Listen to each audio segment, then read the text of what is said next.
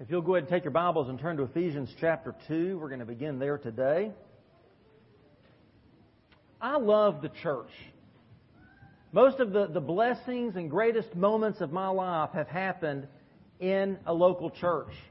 I grew up in a, in a church in Maryville, Tennessee, Oak Street Baptist Church, and it was there that, that I, you know, I was going to that church nine months before I was born, and it was there three days a week, or uh, three times a week at least. And it was in that church that I knew that there were men and women who loved me, who cared about me. I mattered to them. It was there that, that I was led to faith in Christ and was baptized. It was those men and women that encouraged me and supported me and loved me in so many ways, helped me to sense God's call on my life into ministry, and even gave me my first opportunities to serve through music and teaching, and even let me preach as a seventh grader. That was a very gracious, generous bold church, wasn't it? And, uh, you know, the, the Champs program I talked about earlier is really just about being that kind of a church. It's about knowing that, that no kids are slipping through the cracks, that every boy and girl in our church has at least one adult who's going to love them and pay attention to them and recognize them in the special times of their life and just be that adult that they can look back on someday and say, that person loved me and helped me to know and follow Jesus. But even beyond the church I grew up in, you know, the, the church uh, I was serving uh, as youth pastor when I was in Texas, Julia's home church. We met and married through that church. This church helped me to come to understand God's call on my life as a lead pastor, and, and now you are family to us. And it is your love, your support, uh, your encouragement that helps us every day and has helped us to grow into the people that we are, helped us welcome our daughter into the world, and, and you invested in her life and were, and were instrumental to her coming to faith in Jesus. It was into this church that she was baptized, and now you're the men and women that are going to be speaking into her life and helping to mold and shape her. It is here that she will develop her understanding of what Christian community is all about. I love the church. The church is so important to me. And that's one of the reasons that breaks my heart when I learn that 70% of high school students leave the church after they graduate, most don't come back. Or the statistic, and this is pre pandemic, that the average American churchgoer goes 1.7 times a month. It's even worse than that now. More and more Christians wonder if the church is relevant anymore. And they think, can I worship, love, and serve Jesus on my own? Do I need a church? And with online church becoming more prevalent, you can kind of just do church on your own terms when you want, how you want, dress the way you want. More and more people are losing sight of the importance and value of the church. And I think a big part of that is an ignorance of what the Bible teaches about the church. What are the doctrines, the truths of what the church is, why the church matters, and how it can impact us in our life and our faith. So let's look at the Baptist Faith and Message and see what it says about the church. It says a New Testament church of the Lord Jesus Christ is an autonomous local congregation of baptized believers associated by covenant in the faith and fellowship of the gospel, observing the two ordinances of Christ, governed by his laws, exercising the gifts, rights, and privileges invested in them by his word, and seeking to extend the gospel to the ends of the earth. Each congregation operates under the lordship of Christ through democratic processes. In such a congregation, each member is responsible and accountable to Christ as Lord. Its scriptural officers are pastors and deacons. While both men and women are gifted for service in the church, the office of pastor is limited to men as qualified by Scripture.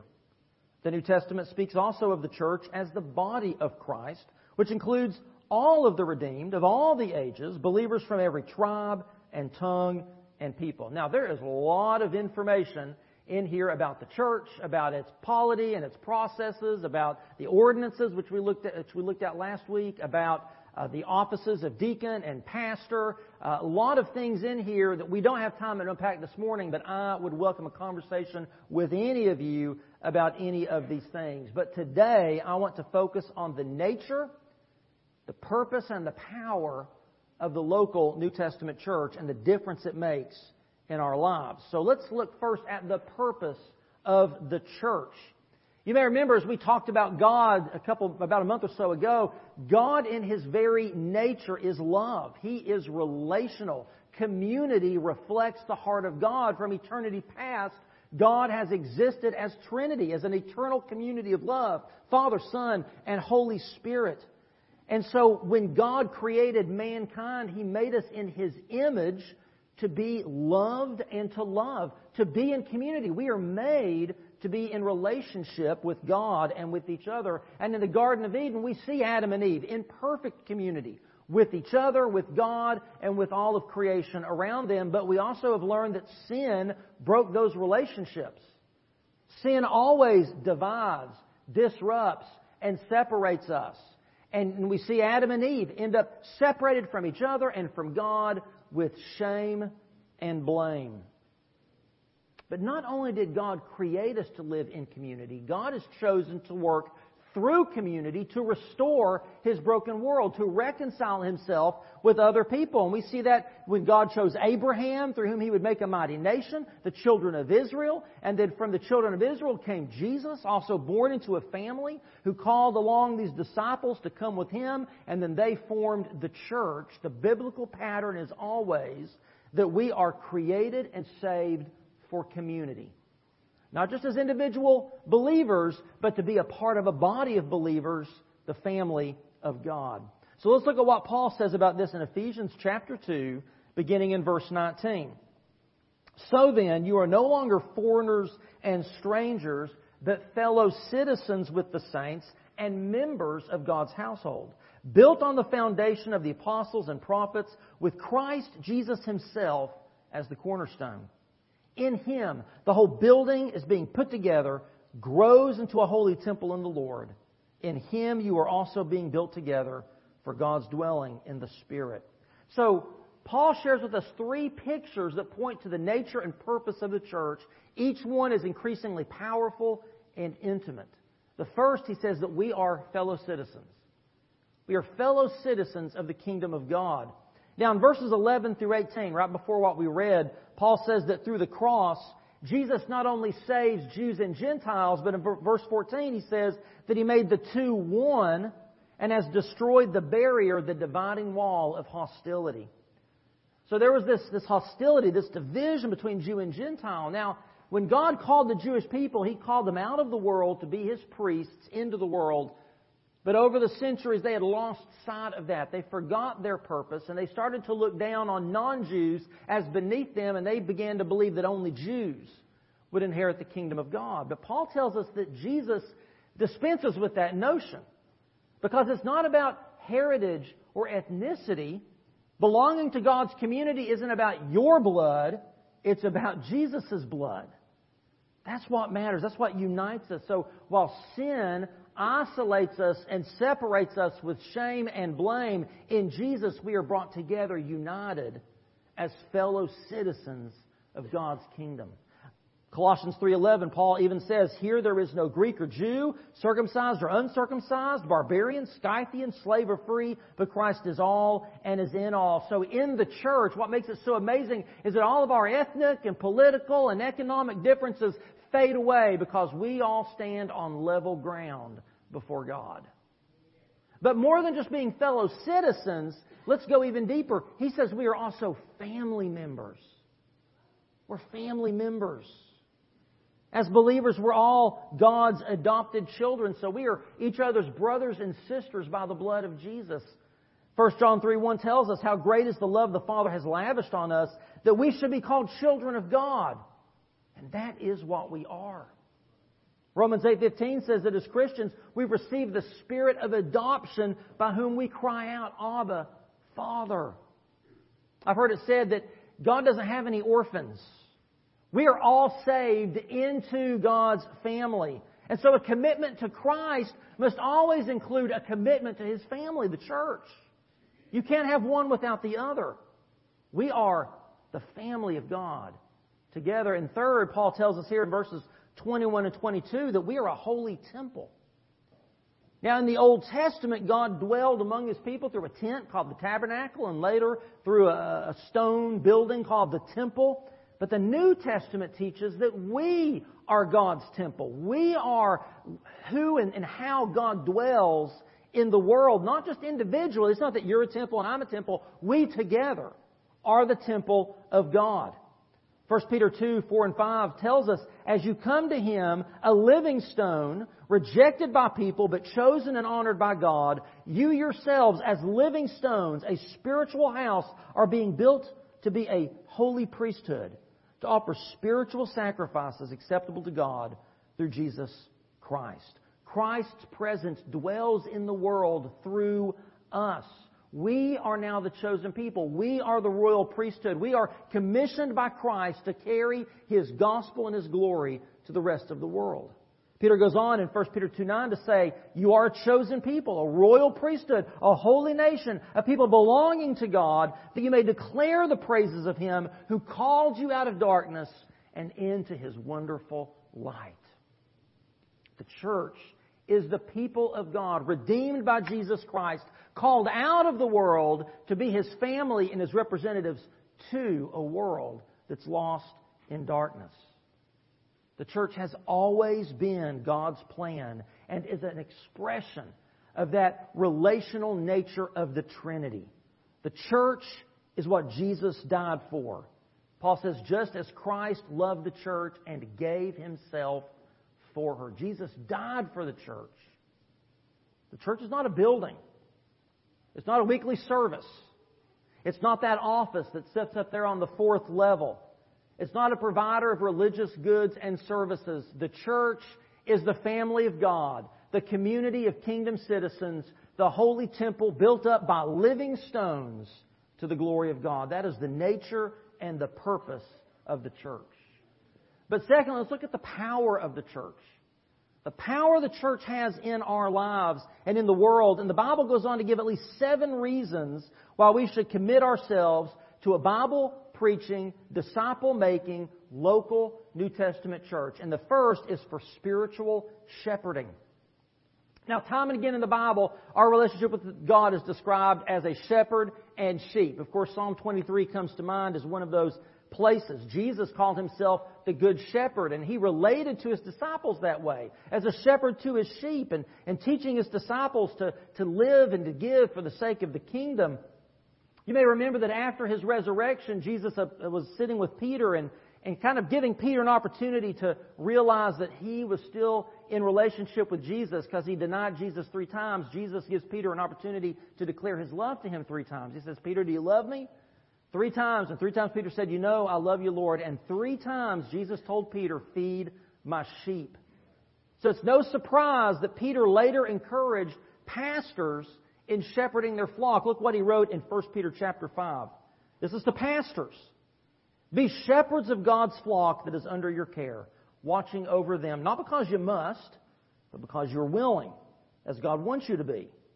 Not pursuing dishonest gain, but eager to serve not lording it over those entrusted to you, but being an example to the flock. And when the chief shepherd appears, you will receive the crown of glory that will never fade. Now, I read this passage and I always tremble in awe at the holy responsibility that God has given me as a pastor. This is a sacred duty that I take extremely seriously. But how can I possibly fulfill this unless I know the exact flock that God has put under my care. How can I be this kind of pastor and be held accountable to this if I don't know what the sheep are that God wants me to look after? As a pastor, God has expectations on me to shepherd a specific group of people, a local flock under His care. And that means that it's each Christian's responsibility to become a part of a local flock, to be under the shepherding of a pastor. That's each of our responsibilities. Hebrews 13, 17 tells us to have confidence in our leaders and submit to their authority because they keep watch over our souls as those who must give an account. Do this so their work will be a joy, not a burden, for that would be of no benefit to you. Now listen, God has always intended for His people to be shepherded. As I said, Jesus said that He was the good shepherd who calls and prepares and equips men to serve under His shepherding as under shepherds to lead, feed, protect, and care for His church. In fact, the word pastor means shepherd. And it's through pastors and other church leaders that God has chosen to guide, protect, and lead His people. I mean, a sheep can't be its own shepherd, right? That doesn't make any sense. And your soul can't be shepherded outside of flock, outside of a local church. And listen, there are ferocious wolves out there that want to deceive and devour you. There are pitfalls waiting to entangle and entrap you. But in the flock of God's church, we can find rest for our weariness, refreshment for our weaknesses, and relief from our woundedness. The church has power for spiritual shepherding, but secondly, for spiritual growth. We use the fancy word sanctification. That's the process by which we are made holy and we grow in our faith. We become more like Jesus. And God's designed us for every Christian to be more like Jesus. And that process is worked out in the context of community. The Bible tells us, Jesus says that lost people walk in darkness because their deeds are evil. They want to hide in their shame. They want to avoid blame. They don't want their sins to be exposed. Well, listen, as Christians, our sin nature is at war with us. It still tries to pull us toward that darkness, that shame and isolation. But as Peter said, Jesus has called us out of that darkness to walk in His wonderful light. According to 1 John 1 7, the only way to walk in that light is in community with other believers. Listen to what he says. He says, But if we walk in the light as he is in the light, we have what? Fellowship with one another, and the blood of Jesus, his son, purifies us from all sins. Walking in the light means walking in fellowship, in community with other believers. Now, based on this verse, I, I, can identify two ways the church helps us grow spiritually. The first, it helps us to identify and defeat the sins in our lives. James 5:16 commands us to confess our sins to one another and pray for each other's healings, and he goes on in verses 19 and 20, if any among you strays from the truth and someone turns him back, let that person know that whoever turns a sinner from the error of his ways will save his soul from death and cover a multitude of sin. So we have our sins pointed out. We are able to identify our blind spots, our weaknesses, and to work on those things in the community of the church as we pray for each other and encourage each other and can help bear each other's burdens, not in shame, but in vulnerability and honesty and, and growth in community. Pastor Tim Chester writes this One of the great things about living as part of a community is that in community, people walk on your idols. People press your buttons. And that gives us opportunities to spot our idolatrous desires. Unfortunately, some people just get mad when that happens and they leave, don't they? They get their feelings hurt when they're confronted with the uncomfortable truth about themselves. But if we stick it out, if we let others call us out on the junk in our lives, then secondly, we will mature in Christ's likeness. Remember our New Testament reading it's in doing life and ministry together that allows us to mature spiritually, even attaining into the whole measure of the fullness of Christ as we encourage each other and pray each other and spur one another on toward love and good deeds. Think about the fruit of the Spirit. Okay, the, the character qualities of Christ love, joy, peace, patience, kindness, goodness, faithfulness, gentleness, self control. How many of these can we really develop and grow and demonstrate in isolation? None of them. Love, patience, gentleness, kindness. Those things need other people in our lives, right? When you've committed yourself to love someone and they give you reasons not to love them, but you choose to love them anyway. When people don't do the things you want the way you want as fast as you want, you develop patience, don't you? These fruits are only relevant in community. Paul gives us a similar, similar list in Colossians 3. He talks about having compassion and kindness, humility, gentleness, patience, bearing with one another, forgiving one another. Again, the formation of these Christ-like qualities can only happen in community with other Christians. Now, does that mean that conflict doesn't happen in a healthy church? No. Listen, when iron sharpens iron, sparks are going to fly, right? But tragically, when some people feel that soul shaping friction, they bail. It makes them uncomfortable. They walk away. They cut off God's transforming work in their life. We need to be committed to going all in with the church to stay, even when God is using other people to chip away the sin in our life.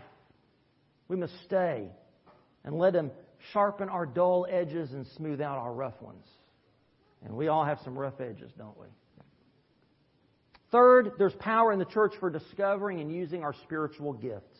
Right? When Jesus left, He left us with His mission. He commissioned us to continue to go out, proclaim the gospel, and make disciples and expand the community of God's people around the world. And He gave us spiritual gifts for accomplishing this. Now, God's design is brilliant. He made it so that no Christian can say they have no gifts, and no Christian can say they have all the gifts. He did that so that we would need each other. Right? Paul talks about this as being like different parts of the body. Where would our body be if we were all eyes and ears? Where would we be if we were no eyes and ears? We need each other. We need each other's God given differences and uniquenesses to make the church work. Paul says in 1 Corinthians 12 that there are different kinds of gifts, but the same Spirit. There are different kinds of service, but the same Lord. There are different kinds of working, but the same God works all of them in all men. And now each, to each one, catch this, to each one, the manifestation of the Spirit is given for the common good. The gifts aren't given for my benefit, they're given for yours. Your gifts aren't given for your benefit, they're given for the building up of the body of Christ, the church. So if we're really the body of Christ, then every member is essential.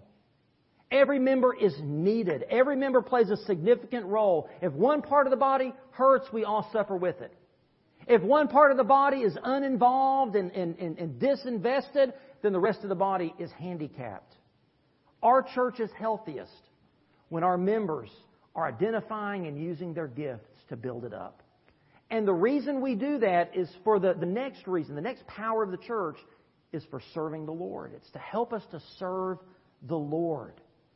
Not only are gifts identified, our calling is confirmed through the church. Isaiah received his calling to be a prophet in the temple, in worship. Listen, I wouldn't have identified God's calling on my life to ministry apart from the church. Now you may say, well, David, that's different for me. God isn't calling me into ministry. Are you sure about that? Let's look back at our New Testament reading. Look at Ephesians chapter 4, verses 11 through 13. And he himself gave some to be apostles, some prophets, some evangelists, some pastors and teachers. And you're saying, well, yeah, I'm not one of those some. It's not me. But he goes on to say, what's the job of these people? To equip the saints for the work of the ministry, to build up the body of Christ until we all reach unity in the faith and in the knowledge of God's Son, growing into maturity with the stature measured by Christ's fullness. And Paul says in Ephesians 2:10 that we are God's workmanship created in Christ Jesus to do good works which God has prepared in advance for us to do. It's in the church that we discover how God has shaped us and placed us to minister, to serve Him. It is only through that engagement and that encouragement with the church that we can really fulfill the Great Commission to go into all the world, to proclaim the gospel, to make disciples, to baptize them, and to teach them to follow Him. Besides, what if God is calling you to be a missionary on some foreign soil? What if God is calling you to be a pastor or to enter full-time Christian ministry some way? What if God is calling you to be a deacon or a Gideon or a Sunday school teacher or to work with youth and children? You can only know that, you can only discover that, you can only fulfill that in the context of the church. Next, there's power in the church for keeping a spiritual perspective. Paul talks in Colossians 3:1 about setting our hearts and minds on things above, not on earthly things, because that's where Christ is. Jesus said, "Don't don't don't get treasures on earth, but set your treasures in heaven." Paul told Timothy not to trust in riches, but in the God who richly provides.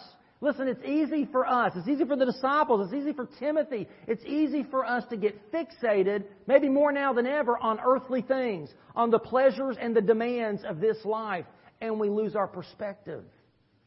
But the church helps us to remember this world is not our home. We're members of a different family, we're citizens of a different kingdom. When we give our tithes and offerings, we're not just supporting the church, we're remembering not to set up treasures on earth but in heaven. We're remembering to trust in the God who so richly provides for us. When we give our time and service to others and we put their needs before our own, it reminds us that I'm not living for my glory but God's glory. I'm not living for my benefit, but for the benefit of other people. As Hebrews 10 tells us, let us consider how we may spur one another on toward love and good deeds, not giving up meeting together as some are in the habit of doing, but encouraging one another. And all the more as you see the day approaching. Do you hear the urgency in those verses? Do you feel the passion with which he's making the argument that we should stay engaged with a local church? He says, if we don't, we're more likely to swerve from the hope we profess. We're less likely to love and do good deeds. We become discouraged. And listen, the closer we get to the day of His appearing, the harder this world is going to make it for us to stand firm and love and do good. We need the church. We need the church next for support in difficult times. Just two more. Support in difficult times. Now, the Bible never, never tells us that God will spare us from difficulties, but He always promises to be with us through the difficulties. 2 Corinthians chapter 1, Paul tells us the Father of compassion, the God of all comfort, comforts us. He doesn't spare us from our troubles. He comforts us in all our troubles. Why? So that we can comfort those in any trouble with the comfort we ourselves have received from God. He comforts us so we can pass that on and be equipped to comfort others. In 1 Corinthians 12, he says that there should be no division in the body, but that its parts should have equal concern for each other. If one part suffers, every part suffers with it, and if one part is honored, every part rejoices with it. So we weep with those who weep, we rejoice with those who rejoice. In the church, we're comforted, we're supported in our times of suffering and grief, but it's also in the church that those things find their fullest purpose. If you allow yourself just to suffer in isolation, you're wasting a critical component of how God wants to use your difficulties for the good of other people. Don't waste your suffering. Don't waste your grief. Let God put it to work for something greater than yourself. We find support and we can offer support together in the church. I, have been in the hospital rooms with people and, at, and at, at the side of a deathbed of people, time and again, who have said to me, I don't know how people go through times like this without a church. Because the church can be such a support. And finally, there's power in the church for reflecting Jesus to a lost world. In John 17, Jesus prayed for unity among his followers. He said, so that the world may believe that the Father had sent him. Because God is in a constant community of selfless love. The Son glorifies the Father. The, the Spirit glorifies the Son. We are called to be a part of that, to glorify Jesus, to magnify Jesus, and to make Him known to the world. Remember in Philippians chapter 2, Paul talks about Jesus' humble submission and his sacrificial love for us. Well, Paul precedes that by telling us we should have that same attitude as Christ Jesus. And that requires us to be in one accord, of one mind, counting others as more important than ourselves, putting the needs of others before ourselves, bearing with each other, forgiving one another as Jesus has forgiven us. Those are the ways that we can have the same attitude and mind of Jesus Christ. Remember that Jesus, on the night he was betrayed, uh, the Lord's Supper that night, he washed his disciples' feet. He told them that they should serve one another in that same humble way, and then he said, I give you a new command. Love one another the same way I have loved you. He said, By this, all people will know that you are my disciples, if you love one another. The best way that we can reflect the love of Jesus and that we belong to Him, to this community in this world, is by being committed to each other and loving each other, especially when it's hard. Listen, there are days I'm not very lovable. Ask my family. Ask my staff. But that's when we need each other. That's when we need to double down and love each other even more those days we're not lovable. We need to ask God to give us patience and strength when the people in the pew next to us are really driving us crazy, or the people in our Sunday school class, or the people on this committee with you that don't agree with you on something. We need to show this community that Jesus Christ has come from God the Father. He's died on the cross for them, and we can't do that if we're not united in love for one another. I'm going to ask you this morning to consider where your heart is in relation to Christ's church. Do you love the church that Jesus gave his life for, the bride of Christ? His body? Do you love his church? Are you prioritizing the local church? Regularly and faithfully worshiping, growing and serving with your spiritual family? Maybe you need to make a recommitment to God this morning to be more that kind of a member of this church. If you're listening online or on the radio this morning and you're physically able to be in worship, what's keeping you away? Why aren't you here? Why aren't you in a small group Bible study? Why aren't you serving?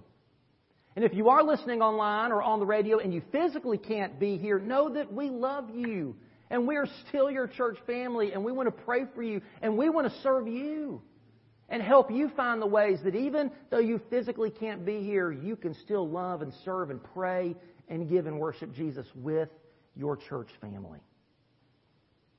For those of you who are worshiping with us and, and even serving with us here at First Baptist, but you've not yet committed to be members of this church, to go all in and, and say, This is my family. If God is so leading you, I invite you to come in a moment and say, You know, I want to be a part of this church family. I want to serve and grow and worship here. I want to discover God's gifts for me here. I want this to be the church that can support me and I can support through the good times and the bad. But the most important question I have for you today is have you put your faith and trust in Jesus Christ for salvation? If you've not done that, you are not a part of God's family. You are cut off from God and His people by your sins. But Jesus Christ has made a way. Jesus Christ died on that cross. The veil of the temple was torn in two. The way to God is wide open if you come to Him in faith. If you've never made that decision for Christ, I invite you to come today. Today, you can be born again into the family of God. Today, you can have your citizenship transferred from the kingdom of darkness to the kingdom of the Son that God loves. Whatever God is laying on your heart today, I pray you would be in obedience to Him. Let's stand. Let's pray together as we respond. Father, thank you for your word. Thank you for the work of the Gideons as they help to distribute that word. And we do know your word does not return void. And I pray, God, that the words that been spoken today would go out and accomplish all that you intend for it to accomplish. And Father, we thank you for the church. Lord, we're imperfect. We have lots of rough edges. We have lots of weaknesses and blind spots. That's why we need each other. We are so much stronger together than we are alone. We are so much more equipped to run headlong into the darkness and to bear the light of Christ than we can alone. Jesus said that against the church, the gates of Hades cannot stand. Well, there's nothing that we can accomplish for your kingdom together following your Spirit's leading. God, I just pray you would move and work in people's hearts and, and my heart and our lives, that we would be more committed to your church, that we would be all in and serving and giving and praying and going to share the good news with others. And I pray your Spirit be at work in our hearts and minds in this moment and throughout the week as we go. In Jesus' name we pray. Amen.